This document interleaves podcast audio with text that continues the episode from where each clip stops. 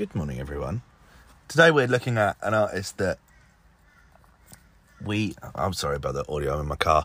Um, today we're looking at an artist that I did a video for pre-album one, um, super early in their career, and I wasn't that sold. I remember making this episode so clearly. I was up in Cairns when I recorded it, out thinking I was going to get attacked by some bloody cassowary. I remember it so well and I was kind of a bit scared, so it was a very rushed audio recording. This artist is called, is called Clairo. She is an amazing, amazing artist. At the time of recording this, she was a bit bedroom pop. It wasn't something that was that, that she liked to be described as, but it certainly was down that kind of trajectory. Um, again, this is pre-album one, and it's also my first season, so it's a bit of a dodgy episode, but an artist that I'm very excited to play Glastonbury this year. So, without further ado, enjoy this. This is Who the Fuck is Clairo? In today's video, we're looking at Clairo. Who the f is Clairo? I'm feeling something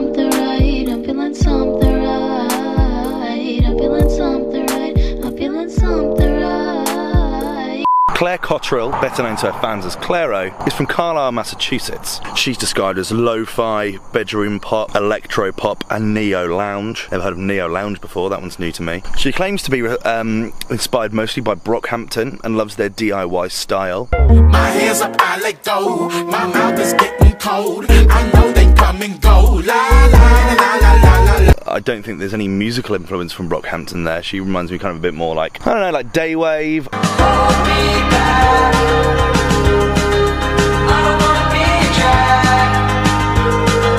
Or, or like the Japanese house. I keep looking for something, even though I know that it's not there. Mate, it's so it's so warm up in North North Queensland. I really hope I don't get eaten by something. Her father is is Geoff Cottrell. He's a very high up marketing. Fucking mine.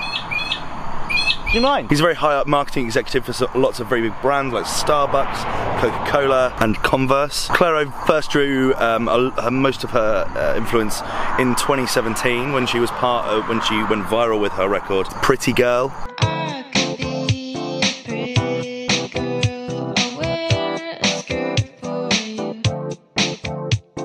She rose to fame when her record Pretty Girl went viral on YouTube in 2017. It was the success of that that got her interest signing record deals with people like Capitol, RCA, and, Columbia Music before signing with the Faders record label. Also, this whole thing here is fing terrifying. It's absolutely terrifying. Look, uh, like there's all these gaps in there that are like. You just know that, just know like a cassowary or a crocodile's gonna come and eat you or something. Ugh. Fader is a music, culture, and style magazine based out of New York. Other Fader artists include Matt and Kim.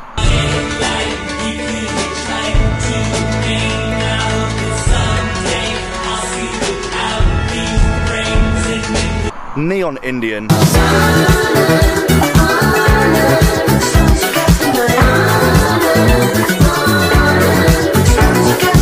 And editors.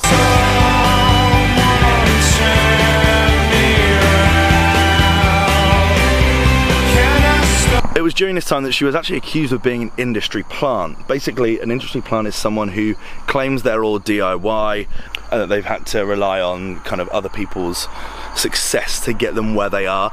People said the same about Billie Eilish. Do you remember when like Jordan tried to become a pop star and it was awful? There are lots of people that attempt to become pop stars.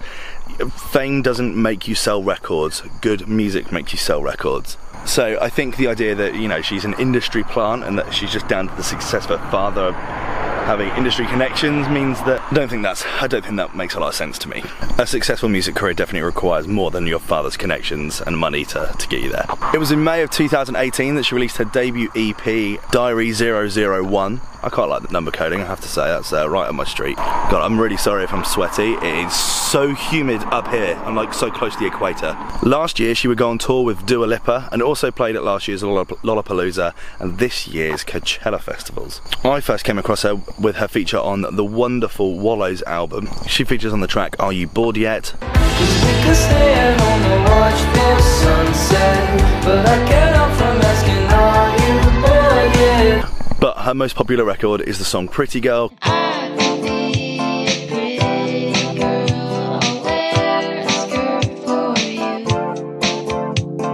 Currently on 31 million views. This will be her first time playing Reading and Leeds. She's taking to the Radio 1 stage on the Friday at Reading and the Saturday at Leeds, in between Hayley Kiyoko and the Night Cafe. I have to say, I'm not the biggest fan of her sound. It's a little too slow and I don't know, kind of lackluster for me. I, I think that she's it's a cool sound, but it's not one that I'm particularly keen on going out of my way to see.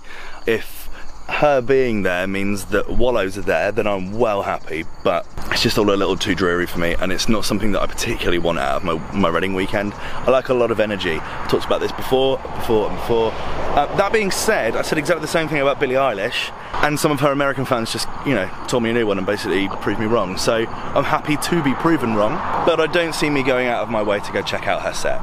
So on the likely to see scale, I'm going to go with a 2 out of 10. What do you think? Is Clairo someone you're excited to see at this year's festival? Have you seen her perform before? I'd love to know your thoughts in the comment section below as always, and I'll see you in the next one. Cheers. I think it's hilarious going back and, and rechecking these episodes. This one I, I recorded before she released her debut album.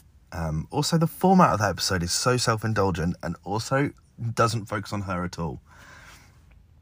Industry plant is the takeaway I get from that.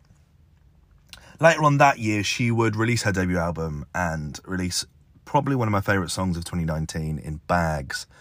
Just a beautiful, beautiful, beautiful record about falling in love and not being loved back in the same way. It was absolutely one of my favourite records of the year. Laura and I road tripped with it and listened to it hundreds of times. Um, I think Clairo's she's a great artist. She really is absolutely brilliant, and I think that um, I'm really excited to see her at Glastonbury this year. I hope I get to check her set out. It's definitely not a two out of ten anymore. That was brutal. Um, and I think that she's super popular with a big crowd. So, yeah, intrigued to see what the clashes are like and, and how that all works. But um, yeah, Clairo, hey. Thank you so much for listening. And uh, like like always, I'll see you tomorrow. Oh, we're going to go with a new one tomorrow. One of one of the videos from season four. So should be a, a nice, up to date, lovely episode. Right, have a lovely day. Cheers. Bye.